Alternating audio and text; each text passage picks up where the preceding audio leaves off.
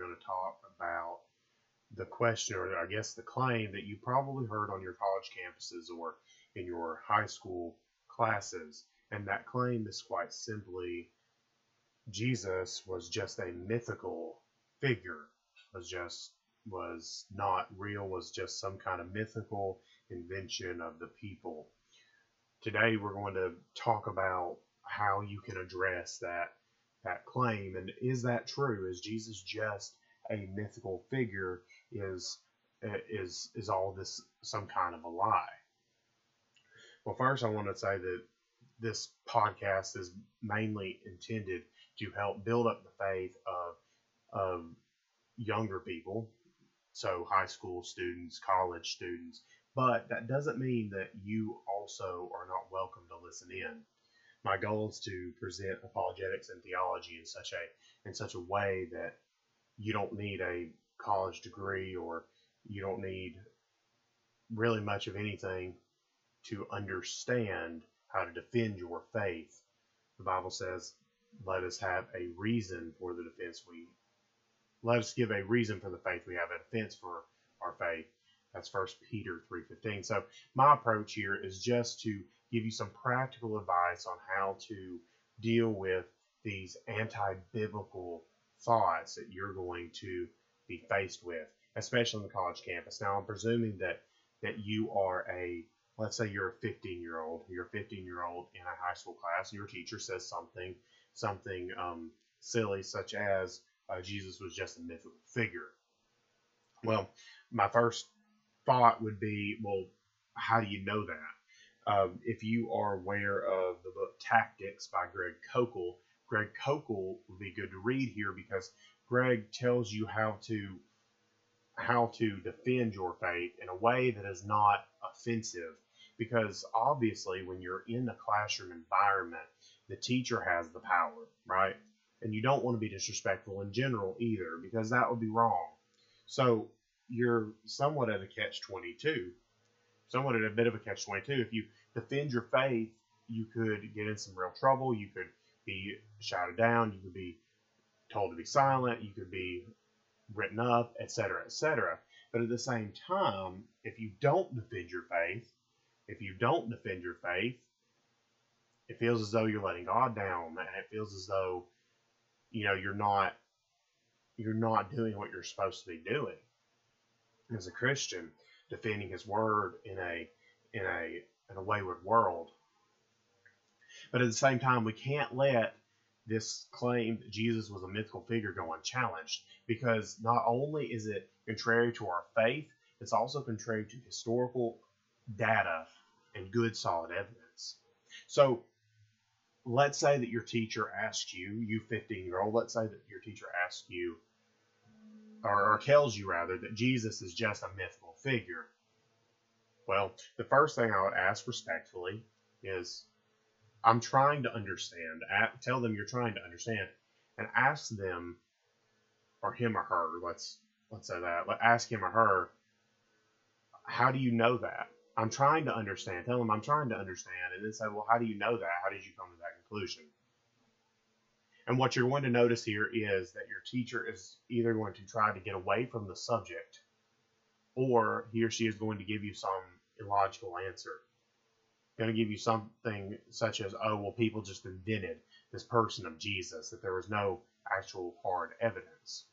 And then what you're going to do is you're going to ask, or first you're going to say, well, thank you for answering my question, if he or she does. And then you're going to ask another question.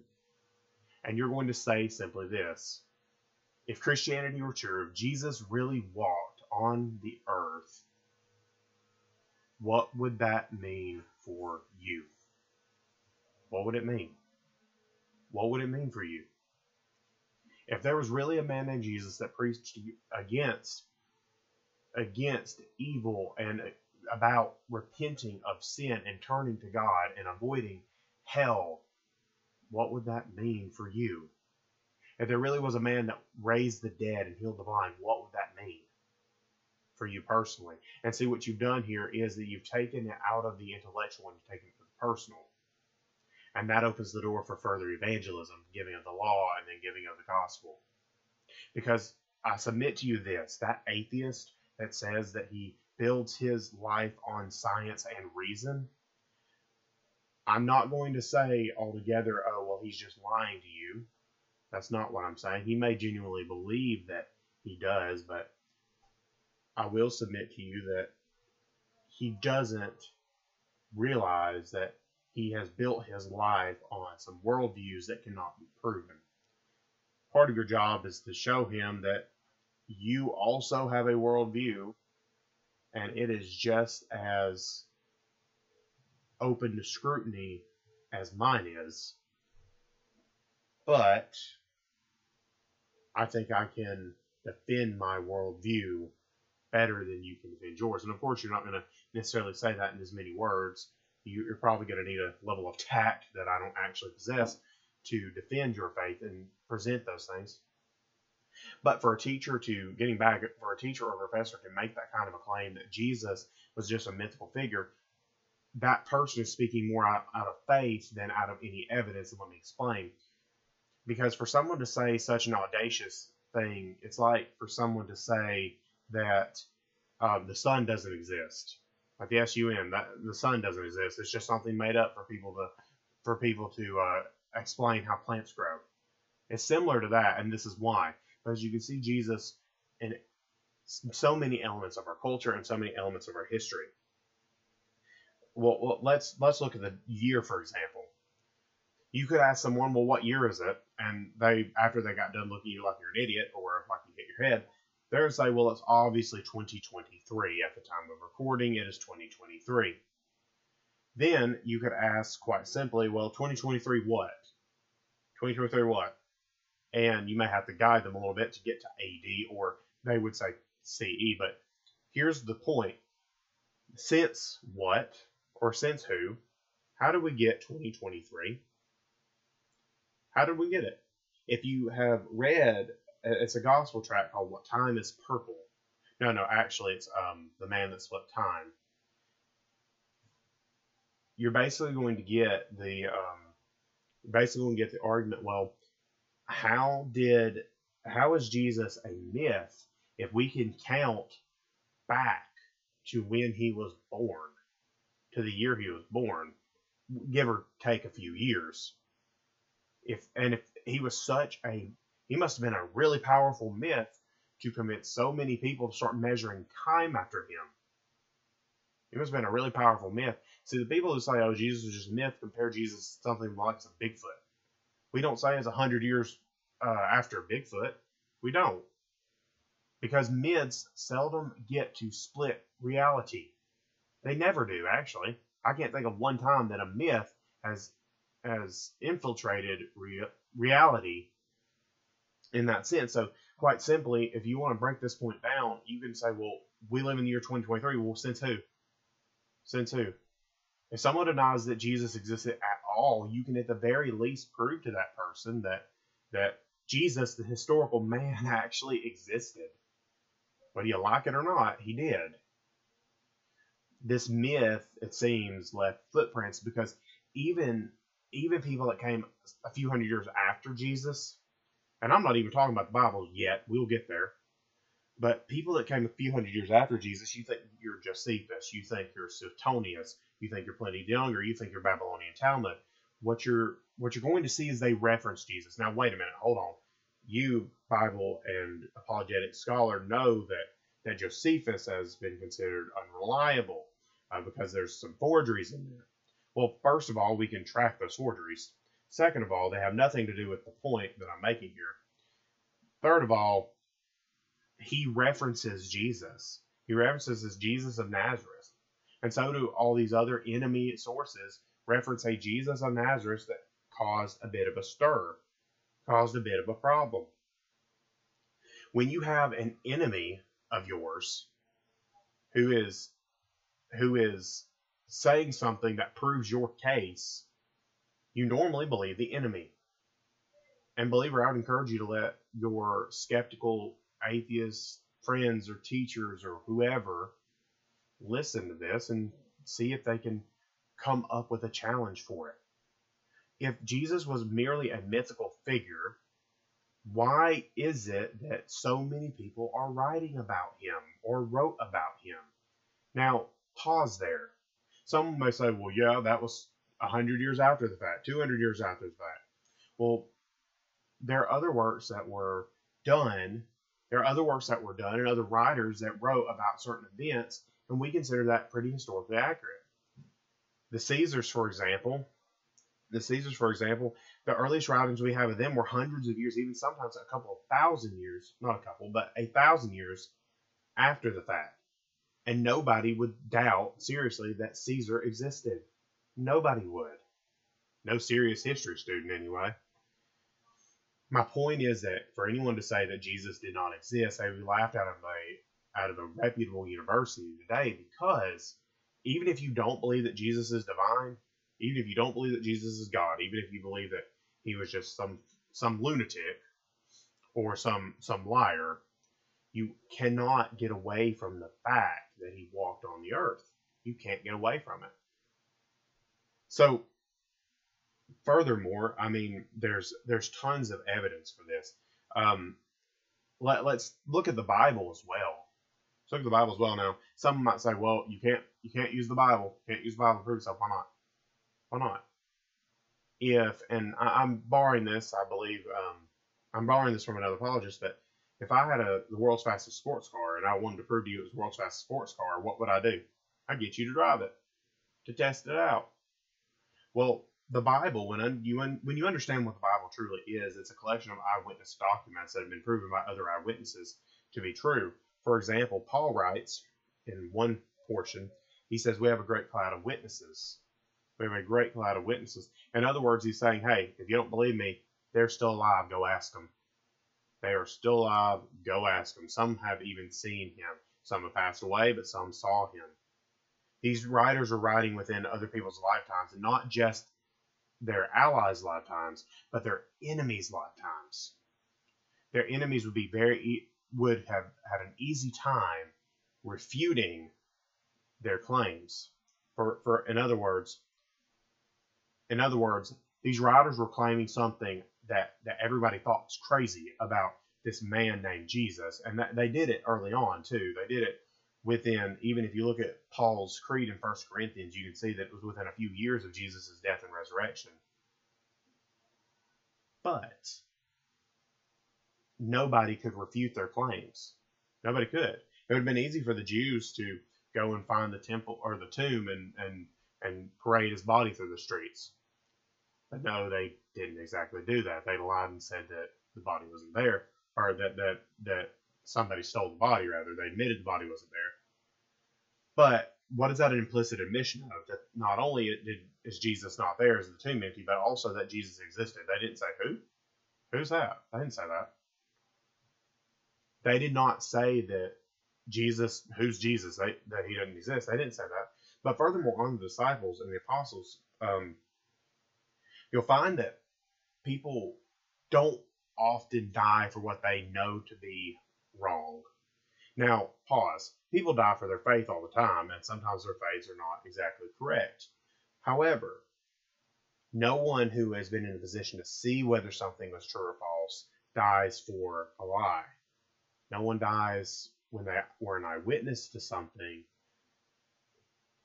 No one dies when they're an eyewitness to something in the sense that they would lie about it. So for example, if I see something that that that's crazy that happened, um, I would not be willing to lie about that event and then die for it. I would recant. That's a better way of saying it. I would recant. I would change my story, right? But it's interesting that none of the disciples ever recanted. And you may say, well, they made lots of money and they got famous. No, they didn't. They led lives of deprivation and starvation and thirst and hunger and all these different things. And they were beaten within an inch of their lives multiple times. They were beheaded, some of them, some were shot with arrows, some were crucified, some were spit on and mocked. They were all spit on and mocked. They knew what they were getting into ahead of time, and even still, they were like, no, I'm going to stick to my story. And for what gain? For what gain? They had none as far as this life is concerned. So, Christian, when your teacher tells you that, oh, Jesus was just a mythical figure, don't believe them. The devil will tell you anything he can to get you to doubt Jesus actually walking on earth. You can remind yourself that when you look in the mirror every morning, that Jesus was and is just as real as that person you see in the mirror. And one day you'll see him face to face. Also, we need to look at we need to look at the impact that Jesus has had on people's lives. Quite frankly, quite frankly, that we need to understand that Jesus is the only one with the power, and this is more of a implicit or a, subtle change, and uh, the the world will tell you, oh, that wasn't Jesus, that wasn't Jesus. But just think about this: you can know the biggest sinner in your school, you can know the biggest sinner in in the world, and who has who has been so contrary and hated God for so long, and lived an absolutely devilish life and I'm talking about with things of uh, lust and all these different things. And they can come to Jesus, they can come to faith in Jesus, and it's immediate 180. It's an immediate 180. They they don't think the same way, they don't act the same way, they don't want the same things. And it's all because of this person named Jesus. Now, granted, the world's gonna have a field over this one because they'll say, "Well, what about this? Well, it could have been, it could have been this reason, it could have been this reason, it could have been this reason." But the evidence is overwhelming that Jesus himself and faith in Jesus, faith in Jesus is what helps a person overcome sin. It's not any self help program. Self help programs don't work. Yeah, maybe psychiatry, psychology, whatever is going to help a little bit for some people, maybe. I've heard of um, I've heard of atheists, you know, breaking their addiction to um, illicit. The, the best way to put this is illicit materials, which the Bible calls porneia. Um, however, however, what an atheist normally replaces their um, their lust with, if, if they do decide to get out of that, is they normally don't replace their lust with they don't they normally don't get rid of their lust altogether. They just replace it. They they put their lust into some other basket. Normally,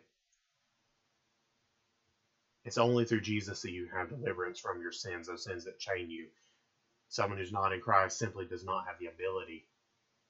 They simply don't. Now, they can modify their behavior, but they can't modify their own heart. They can't. And that brings us down to the heart of the matter, and we're about done here. I try to keep these podcasts, or I will try to keep these podcasts relatively short. The ending point here is that your teacher, your professor, someone who says, well, Jesus was just a myth, obviously hasn't done much research into the matter because his existence is unavoidable because they don't want to know the truth. They don't want it. That's the point, Christian. That's the point. That's how you're different than the world. That's one way, anyway. One of the biggest ways is they don't want Jesus to be real. They don't want the gospel to be true. They don't. It's a heart matter, it's a spiritual matter. And if you've listened to this podcast so far, I do want to thank you and I want to encourage you to continue continue listening to this because we do address a variety of different topics. Um, I hope you found it meaningful and informative. I do want you to take comfort in this, in what Philippians says, because you're going to be treated so horribly for for Christ's sake. And and I think that the atheist, the skeptic who treats you this way, they don't even really understand why they're doing it. They're just doing it because it's something in them, an instinct that tells them to do it. They can despitefully oppress you. They can be horrible to you. They can they can even sin against you physically in other ways because you're a Christian. But understand that if you are persecuted for Christ's sake, you're blessed. Even as a 14 year old, even as a 14 year old, if someone says something mean to you, mocking to you, just because you're a Christian, the Bible says you're blessed that you even that Jesus counted you worthy to be persecuted for his sake. Now, is that the kind of persecution that Stephen went through necessarily? I mean, that was one step. Stephen was mocked, but then he was also stoned to death. Don't compare someone else's persecution to yours and say you're not being persecuted. I don't think that's healthy exactly. I don't think it's healthy to go around and say that, well, because because I'm not being stoned to death, because I'm not being beaten, that I'm not being persecuted. We're blessed. God has been very merciful to us, very gracious to us. The Bible says in Philippians 4 4, as we close, it says, Rejoice in the Lord. The Bible says, Rejoice in the Lord always. Rejoice in the Lord always. Again, I will say, Rejoice. Again, I will say, Rejoice. What is your praise like? What is your rejoicing like? Do you thank God even in the difficult circumstances? Young Christian, are you thankful for that skeptical atheist teacher or that skeptical atheistic friend? You, you thank God that He is giving you a, chance to worship, a chance to love someone antagonistic towards you. And that's not to say all atheists are, but the atheist, the skeptic, the one who's non Christian hates your God. They hate you in the sense that they hate your master. But the Bible says this in verse 5 it says, Let your reasonableness be known to everyone.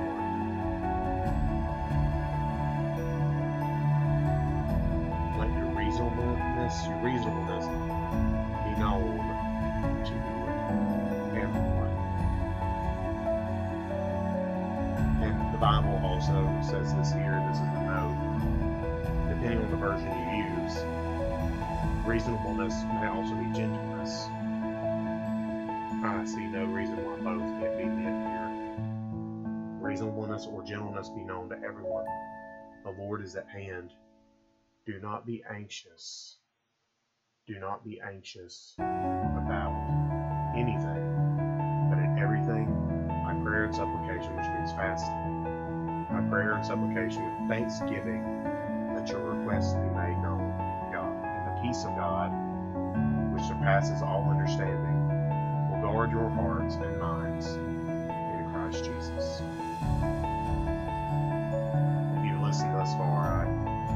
thank you. I wish you well. And I hope that you'll continue listening to Chronicle Podcast for theology, Bible, apologetics. It's my hope to make this a series where we address questions from and, and the real problems that our high school students and college students are facing spiritually. Young Christian, you have something valuable. You do. It's Christ. An older Christian, you do as well.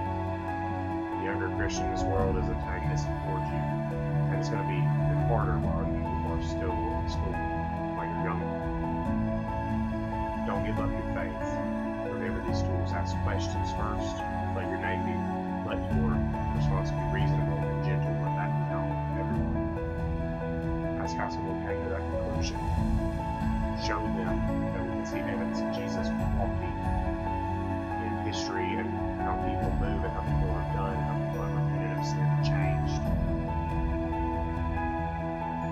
Them the facts you know.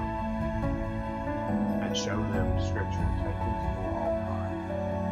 Commandments.